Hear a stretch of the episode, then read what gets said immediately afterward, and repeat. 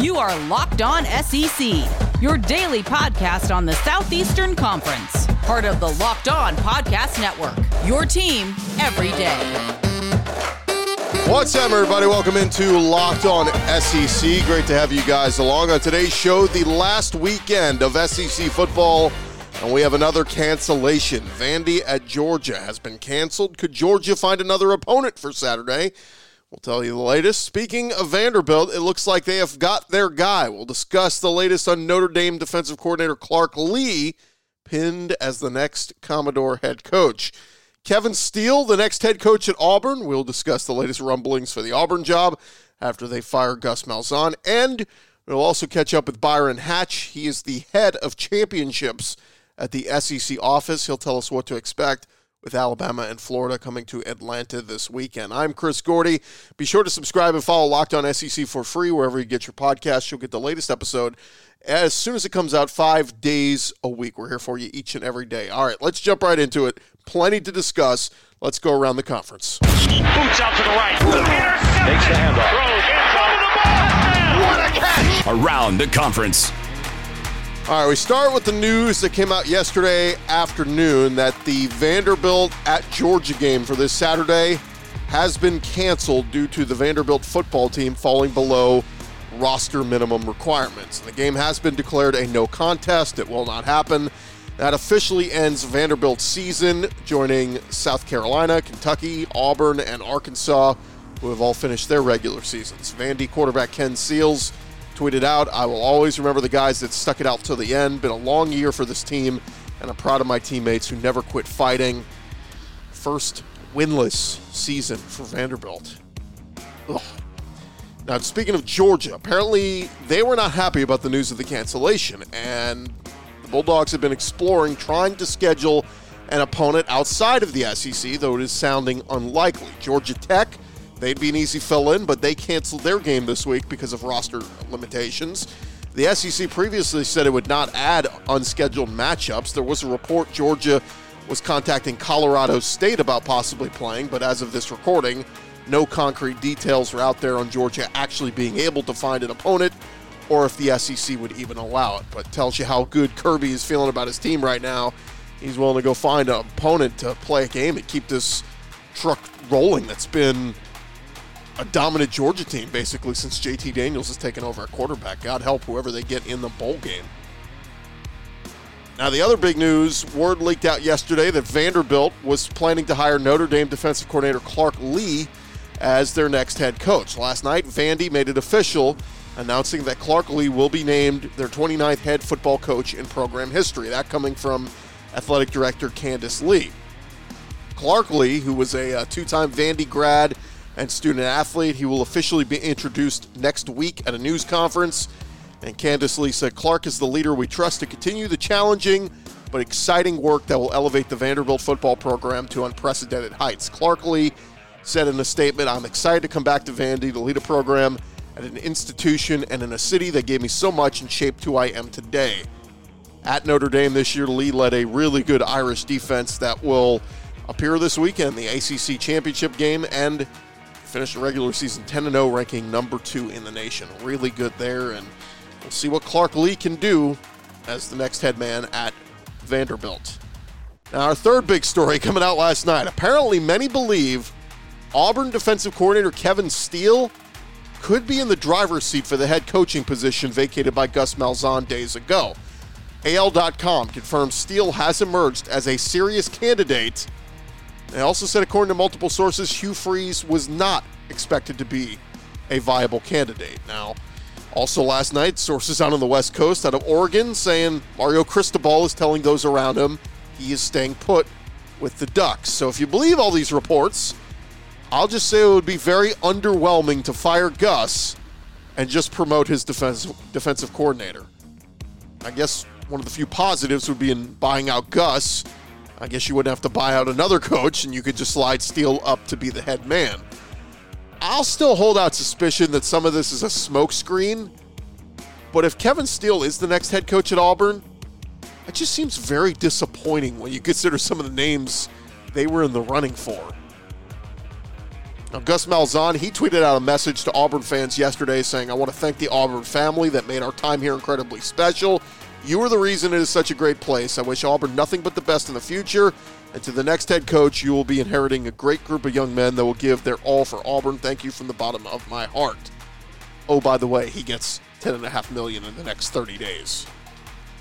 Other tidbits from around the conference Heisman voters received their ballots via email yesterday, and voting will officially end next Monday at 5 p.m. So this weekend is basically going to go a long way in determining who wins the award. Hopefully, no dumb reporter uh, or Heisman voter sends in their vote before the games are played this weekend. But uh, Vegas has Mac Jones as the odds on favorite right now. And as one NFL scout tweeted out last night, Lance Zierlein from NFL.com, he said, if DeVonta Smith isn't the Heisman Trophy winner, then the spirit of the award is officially dead. He is clearly the best player in college football this season. And I, I've kind of come around on that. I, I know it, it sounds like a knock on Mac Jones, but without DeVonta Smith, Max, Mac Jones is just an average quarterback. I think DeVonta Smith was the straw that made uh, that stirred the drink at Alabama. I think DeVonta Smith is the best player in college football, and he didn't even need to do anything receiving wise this past week. Had a big punt return for a touchdown for Alabama. I think DeVonta Smith should be the Heisman Trophy winner. Over at LSU, Coach Ed Orgeron told reporters that his quarterback Max Johnson dealing with a minor injury, that but he should be available this Saturday against Ole Miss. One other LSU tidbit: apparently they had 28 sophomores and freshmen playing their game last Saturday in the win at Florida. Five true freshmen played a big role in that game, and Coach O referred to them as the best freshman class he has recruited. That may be something to watch for with signing day coming up this week, LSU might be turning some heads going, hey, we can go there, play significant parts immediately, and win big games. Over at Mizzou, their backup quarterback Taylor Powell announced on Twitter he is transferring to Troy. So the Trojans getting a really good quarterback in Taylor Powell. And lastly, to add a little fuel to the fire for the SEC championship game, Dan Mullen talking with the media yesterday, mistakenly referred to Mac Jones as a game, uh, rather, a great manager of the game. So the dreaded game manager label once again for Mac Jones. I think he's he's a guy that that uh, has had a great year. You know, uh, very similar to Kyle. I mean, does a great job managing their offense. Just don't say the word managing. By the way, last time Mac Jones was called a game manager, he went off for five touchdown passes. Also, more fuel to the fire. Florida tight end Kyle Pitts was asked about being recruited by Alabama coming out of high school and why he chose Florida. He said, quote, I feel like I'm not a country boy. I mean, I got an offer from Alabama, but that was something I didn't really consider. I don't know if Florida wants to add this fuel to the fire for Alabama. Why, why make them any angrier? And that is the latest around the conference. When we return, we're going to preview the SEC championship game with Byron Hatch, head of championships for the SEC offices. If you're heading to the game, he'll tell you what to expect, what will be different this year in COVID times at the SEC championship game in Atlanta. Hey guys, a big weekend coming up. It is the last weekend of college football, the full slate of games. Yeah, we'll have some bowl games after this, but this is the last Saturday you'll be able to sit in, lock it in, and watch college football all day into the night. We've got some championship games, we've got some regular season finales, a whole lot happening this Saturday, and you want to make sure you're doing it with an ice cold Coors Light. We told you all season long, Coors Light wants you to know that no matter what sport you're watching this fall, Saturdays are your time to chill. Doesn't matter what sport you are watching, Coors Light is the official beer of watching any sport or any team just to drink beer. So when you flip it through the channels, you find what sport you want to watch, and you crack open an ice cold Coors Light. It is mountain cold refreshment made to chill. It's cold lagered, cold filtered, and cold packaged. It is as crisp and refreshing as the Colorado Rockies. Perfect for any moment to unwind. So when you crack open a ice cold Coors Light, watching your college football this Saturday, make sure you do it responsibly. Coors Light is the one that I choose when I need to unwind. So when you want to hit that reset button, reach for the beer that's made to chill. That is Coors Light, and you can get them in their new look cans delivered straight to your door at get.coorslight.com. They are Coors Brewing Company, Golden, Colorado. Celebrate responsibly. Tomorrow on the show, we'll get into breaking down the X's and O's of the SEC championship game. Does Florida have a legit chance to keep up with Bama? I'll tell you why they do tomorrow on Locked On SEC.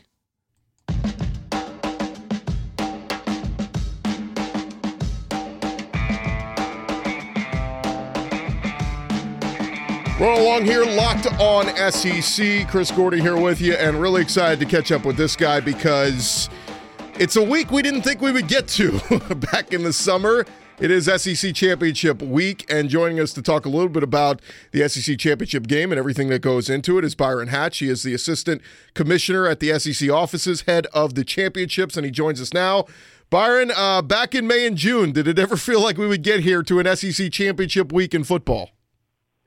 I tell you, Chris, man, it. it uh, I didn't know. Uh, we, we, we were apprehensive about what would happen because there was just so much unknown. But I'm glad we're here this week, SEC Football Championship Week, because you know it just means more here in the SEC. uh, what is so? Fill us in, because I know you guys sent out some guidelines for the game this week, and and uh, you know a lot of Alabama and Georgia fans, and obviously some people who just live in Georgia that like going to the game that might be fans of other teams. What's the the stipulation? How many fans are going to be there? Fill us in on a little bit of the details. Yeah, you know we're in a different world, Chris, and we've seen a lot of it in college football this year. So we had to plan and adjust, and, and, and thank God we're working with a great venue with our folks over there at Mercedes-Benz Stadium. So yeah, we had to we had to do things a little bit differently. So we're going to have around sixteen thousand five hundred fans because uh, we're going to have a limited seating capacity. That's roughly about twenty percent of the capacity there at Mercedes-Benz Stadium, and then we have some other safeguards that uh, I know a lot of people have seen. Um, face masks will be required. So fans will be required to wear face masks while you're inside the stadium as you're approaching the gates. You can um, take down your face mask when you're actively eating or drinking, but face masks will be required. You know, we're asking people to socially distance. We're also going to go to all mobile tickets this year. This is the first time the SEC Football Championship has had that to, you know, um, reduce the number of uh, contact points that we have there as well. Mercedes-Benz Stadium for the last few years has had a cashless policy where when you look at their various points of sale for concessions and, and merchandise, they've already had it in place where they've had a cashless policy. Some stadiums have gone to that, but a, a lot of the NCC footprint have not adopted that fully. So we want to make sure our fans know that they have a, a cashless policies. They do have kiosks throughout the stadium that if you come in with cash, you can convert your cash to a, a debit card that you can use there in the stadium, and you can also use outside the stadium anywhere that Visa is accepted. Will, will you still be able to buy programs? Like I just think of like because I was at the game last year and I just remember you know you're walking the concourse, there's people selling programs and all this. I guess that's just going to look very different this year. It, it is going to look different. Uh, we we will still have the opportunity for people to buy programs. We will also have an electronic version that people could download as well. Oh, that's very cool. Um, what just is this is real far off the deep end, but like I know you said you're going digital with the tickets. Is it possible if you're a fan of either team, like after the fact, could you order like a special edition, like printed version of the ticket? Because people are so uh, people like to collect those kind of things. Yeah, you, yeah, you're absolutely right about that. We've been working with our ticket venue. I think we're trying to finalize that. Uh, a lot of things we have to consider with that because we we have heard that in the past, and, and part of the reason why we haven't pivoted before now uh, to go fully mobile. But hopefully, we're going to have the opportunity for fans to do that. So more to come to our fans who uh, who attend the game, and if we're able to do that, we'll make sure to communicate with them via email to let them know that opportunity exists. So, what is the atmosphere going to look like around the stadium? Because again, I, I, think back to a year ago at this time. I'm walking around downtown Atlanta. We're going from hotel to hotel. We're meeting up with friends outside the stadium. There's a little tailgating going on. What is that going to look like? Chris, my my biggest assumption is it, it is going to look differently. We we will still allow we will still allow tailgating in lots that are controlled and owned by the Mercedes-Benz Stadium and the Georgia World Congress Center, which is a great partner there with Mercedes-Benz Stadium. Uh, there will be parameters in place, such as tailgate with the people that you came with, uh, that you don't uh, get outside a confined area. But with, with less fans, we know that there won't be as many tailgaters around one of the biggest impacts is we would have a number of fan events centered around the uh, SEC football championship this week, such as a coaches luncheon on Friday, where the two head coaches come to uh, designated hotel and they're interviewed by SEC Network. We would have Fanfare, which is our fan interactive event in uh, the Georgia World Congress Center. We would have a Legends Dinner where uh, legends of SEC football are inducted into our uh, our Legends program as our Hall of Fame. And none of that is happening this year. Unfortunately, we had to eliminate fanfare, the Legends Dinner, the coaches luncheon, other fan events. Essentially, we're only going to have the game this year, and uh, wow. be, people will be allowed to tailgate, but due to health and safety and being cautious, we had to eliminate those items. Yeah, I, I, remember walking around the fanfare at the convention center last year and seeing Jevon Kearse and you know the big former uh, SEC stars and you know the marching bands coming by and all this, and it's just crazy to think that we're not going to have that. But let's hope that this is a, a one year thing and we get back to some bit of normalcy by by next season. Uh, talking with Byron Hatch, assistant commissioner at, at, the SEC offices, head of the championships. The the cool thing that I do like this year, Byron, is that the game is moving to a primetime game. We're so used to this being a, a late afternoon game. Uh, talk about how exciting it is to, to be at night in a primetime event. Oh yeah, absolutely. We're happy to get back in prime time. There have been years not in recent years, but have been years where we've been in prime time, and then CBS has been a great partner with us, and we've had that afternoon time slot, which has been good for us as well. But we are excited to get back into a prime time uh, time window to have this game uh, to cap off uh, a different, but uh, and a challenging, but uh, a year in which our teams have persevered, and uh, we'll be there, and fans will be able to tune in late late that evening to watch a good SEC matchup there. Yeah, I did like. There were a lot of questions with the other SEC games going on this weekend on you know making up games and all that, and people were wondering, is the SEC going to go head to head with itself? And it was cool to see a lot. All those games are going to be either 11 a.m. Central or or afternoon games, and the SEC championship will live on its own at night. And and I saw the ACC they had to move theirs up earlier, so I like it. It's the SEC in in prime time. Everybody's going to be watching Alabama, Florida, uh, and it's really really exciting to to know that we're going to have such a big TV audience for it. Do you have a, a thought on the game? Do you do you think? Uh, I, I, know uh, Alabama's going to be the odds-on favorite, but I feel like Florida's going to be able to give them a really good fight. Oh yeah, absolutely. You know this matchup will will be the most played matchup in in the history of the SEC football championship, the the Florida versus Alabama matchup, and it's always a great game. And you can throw the records out of the window, you can throw the point spread and all that out of the window. This is going to be a great game, and we know that a lot is riding on this game as well uh, with the college football playoff uh, uh, implications that it could have. So uh, it's going to be a great game, and I can guarantee you this: an SEC football team will win. that is true. That is very true. And hey, who knows if Florida does the impossible, pulls off an upset, that might mean both teams going into the playoffs. So we'll see how that shapes up uh, down the pipe. Uh, Byron, last thing for you. I know big news these last couple days surrounding the, the huge announcement of ESPN and ABC will take over the uh, the SEC on CBS g- games in a couple of years. So awesome and a chance for a lot more flexibility in the schedule when you talk about showcasing the best games in the conference. To have it all under the same umbrella, it gives you so much flexibility to move games around. Yeah, you know that that is a, a uh, that is a thing that is great about this partnership that will come up with ABC. But I would be remiss if I don't say how wonderful it's been to work with CBS and the team there. Um, they've they've done an awesome job, and they're still part of the SEC family. Will always be a part of the SEC family. But you know, here moving forward, and what we have with ABC and ESPN, and the relationship we've had with ESPN, uh, we know that the, the the future looks very bright, and there are some things that we're going to be able to do with everything being under one roof that will hopefully be beneficial and uh, favorable to our schools and our fans, and and we're always trying to make the experience even better for everyone. Because you know, as I said at the beginning, you know, in the SEC it just means more. So here we go. We got some more for everyone. Let me just ask you, Byron, last thing, and I don't want to uh, I don't want to jinx anything, but is there a contingency plan if, if something were to happen this week, say Florida or Alabama has a bunch of positives or something like that? Like, is there a contingency plan to move this game back? Or, and you don't have to tell me what it is, but is there a, a backup plan in case something like that were to happen? You know, it's tough to have a backup plan because one of the things that we have to uh, keep in mind is the college football playoff selection process. So uh, we have some limitations there because there's a certain point in time in which uh, the selection process has to occur and the rest of the bowls have to occur uh, as well as far as their selection process. So, if for some reason um, uh, this game couldn't be played because of an outbreak of COVID, or for some reason couldn't be played at, at, at its scheduled time, um, I'm not sure if we will be able to uh, get this game in. We do have uh, rules and regulations in place how we would determine, um, you know, our bowl placement, and in, the event the game couldn't be played, and we we would see. But um, unless the college football playoff selection process moves back, we probably uh, wouldn't be able to play this game.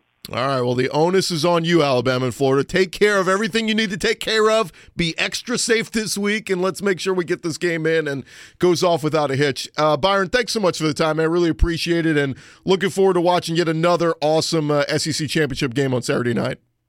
Hey, well, thank you very much. Awesome. Thanks so much. That's Byron Hatch, Assistant Commissioner of the SEC offices, uh, head of championships. And uh, I know he puts in a lot of time and a lot of work in making sure this thing happens uh, every year. And I can't imagine uh, back in the summer thinking, you know, we're going to play an entire SEC season, a 10 game conference only season, and we're going to play for a title at the end of the year. And here we are.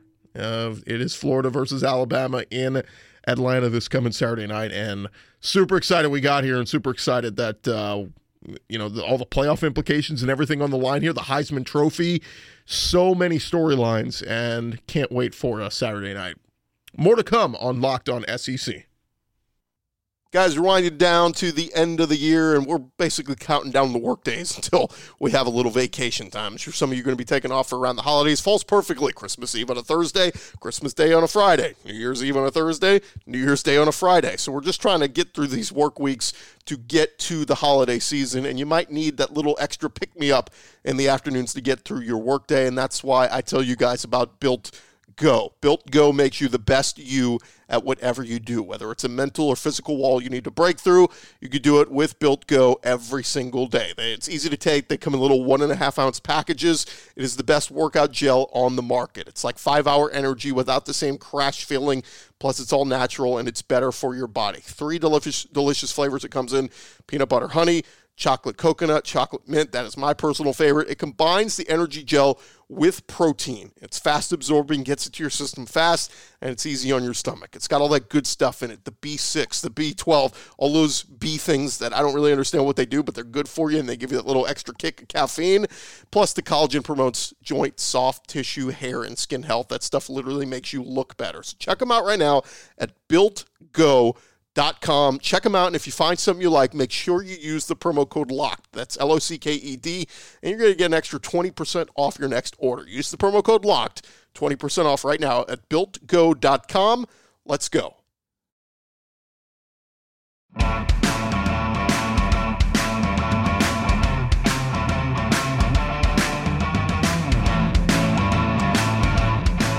Welcome back, Locked On SEC. Hey, if you're an NBA fan, listen up. The Locked On NBA podcast is getting you ready for the start of the regular season with a special week of team preview podcast all this week, plus waiver wire editions from Locked On Fantasy Basketball and rookies to watch from draft guru Chad Ford.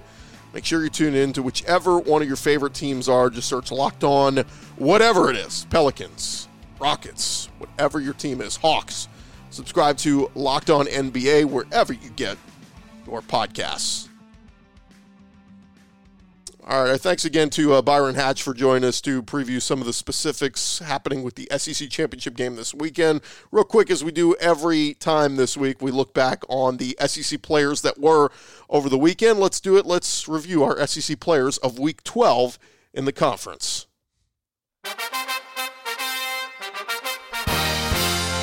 And we start with your SEC Offensive Player of the Week. How about this one? A true freshman, a guy who wasn't even, he's the second true freshman quarterback to start at LSU this year, Max Johnson. Son of former NFL quarterback Brad Johnson. In his first career start, the true freshman led LSU to a 37 34 win over number six Florida in Gainesville. Became the first true freshman quarterback in LSU history to beat a ranked team in the top 10 in his first career start. Completed 21 of 36 passes for 239 yards, three touchdowns, all career highs. His three touchdowns and 21 completions were the most of any LSU true freshman in their first career start. Another 52 yards rushing on the ground. It also marked the first time in LSU history that the Tigers threw three touchdown passes in a game played in Gainesville. Did not have a turnover either, as the Tigers possessed the ball for nearly 32 minutes with over 400 yards of total offense and 24 first downs. By the way, Mac or uh, Max Johnson, two of his three touchdown passes went to true freshmen, including a four-yard strike to Trey Bradford. With the score tied at 34-34, he directed LSU on a nine-play, 36-yard drive, capped with a game-winning 57-yard field goal with 23 seconds left. Shout out to Max Johnson getting it done. Also in the SEC, your uh, defensive player of the week. We had two of them this week. Start with Bryce Thompson, Tennessee safety, swung the momentum of the game on Saturday for the Vols, making a spectacular one-handed interception and taking it to the house, 18 yards for a touchdown as Tennessee topped Vandy 42 to 17. The pick six came in the second quarter with the Vols trailing 10 to 7 and ignited 28 unanswered points for Tennessee. It was the first pick six of Thompson's career and the 10th turnover forced of his career. He also added two tackles and was the highest graded defensive player of the game with a 91.2 coverage grade, according to Pro Football Focus. Other defensive player of the week in the SEC, Eric Stokes, Georgia defensive back. He had two tackles and an interception that he returned 27 yards on Mizzou's opening drive that put the ball at the Tiger 23 yard line. He's tied for the league lead with four interceptions and has returned two of those for touchdowns, which puts him at the top of the national list. Eric Stokes also helped anchor a defense that held Mizzou to just 22 yards rushing, scoreless for three quarters, and to one touchdown drive of one yard following a blocked punt. Georgia's defense still really good, even without all the guys that uh, have been injured or out throughout this season. Your special teams player of the week, look, there's two guys very deserving of it, so the SEC named two guys this week. Cade York, kicker for LSU, booted three field goals, including a school record 57 yarder in uh, the Tigers' win over Florida in Gainesville. It was in a dense fog. He also kicked field goals of 39 and 30 and was a perfect four of four on PATs. The 57 yarder, second longest field goal in FBS in 2020, ties for the ninth longest in SEC history. He has now kicked five field goals of 50 yards or longer this year. Pretty darn good kicker that LSU has there. The other SEC special teams player of the week, how about DeVonta Smith? The senior recorded the first punt return touchdown of his career in the 52 3 win at Arkansas. He took his second punt of the game up the middle of the coverage unit and outraced the Razorbacks to the end zone for an 84 yard touchdown return. Finished the game with 111 punt return yards on three returns for an average of 37 yards per return. He also caught three passes for 22 yards, and he's my Heisman Trophy candidate. SEC Freshman of the Week, Tank Bigsby, running back at Auburn, rushed for a career high 192 yards on 26 carries, including 112 in the second half. Helped Auburn to a 24 10 win over the SEC's number four rushing defense in Mississippi State. Passed Bo Jackson for second all time in single season freshman rushing yards at Auburn. It's most rushing yards by an SEC freshman and number three rushing performance in the SEC this season third most rushing yards in a game nationally by a freshman this year as well. Your offensive lineman of the week. How about a guy who's going to go in the first round of next year's draft? Alex Leatherwood, left tackle at Alabama, anchored the Crimson Tide offensive line. Their win against Arkansas. Bama's offensive front controlled the line of scrimmage as the Tide accounted for 216 rushing yards and 227 passing yards while scoring 52 points and netting 24 first downs. Leatherwood did not allow a sack or quarterback pressure as Mac Jones was spotless on the day. Also cleared a path for the Crimson Tide to average 5.7 yards per rush, and he was 100% on his assignments, did not commit a penalty. Last year, your defensive lineman of the week in the SEC, Derick Hall at Auburn, three tackles, including two tackles for a loss and two quarterback sacks in Auburn's win over Mississippi State. Part of an Auburn defense that held the Dogs to 10 points and 240 yards, both the fewest allowed by the Tigers this season. those are your SEC players of the week in week 12. Crazy to think that we've got so many teams already finished with their seasons now. And uh, we'll have one more slate of games coming up this Saturday. Fingers crossed we don't get any more canceled, as uh, we now have officially two. They count as two games in the SEC will not be played this year. Ole Miss, Texas A&M, and now Georgia Vandy. Both those games have been rescheduled, and both the reschedulings got canceled. So pretty good if the SEC can get through this slate of games this weekend and only have two games that didn't happen. That is mighty impressive. That is just about going to do it for this edition of Locked on SEC. Remember to subscribe if you haven't done so. You can catch us here five days a week talking all things SEC football. And look, frankly, there's going to be a lot more to discuss throughout this week. We're probably going to have more chatter around Florida and Alabama. Hopefully, Florida stops talking trash because Alabama's going to come in angry into that game. And also, who the hell's Auburn going to hire? Are they really going to settle on Kevin Steele? Is that the great improvement over Gus Malzahn, the defensive coordinator? We'll discuss all that tomorrow on Locked On SEC. Remember to catch us at lockedonsec.com, or wherever you find your podcasts.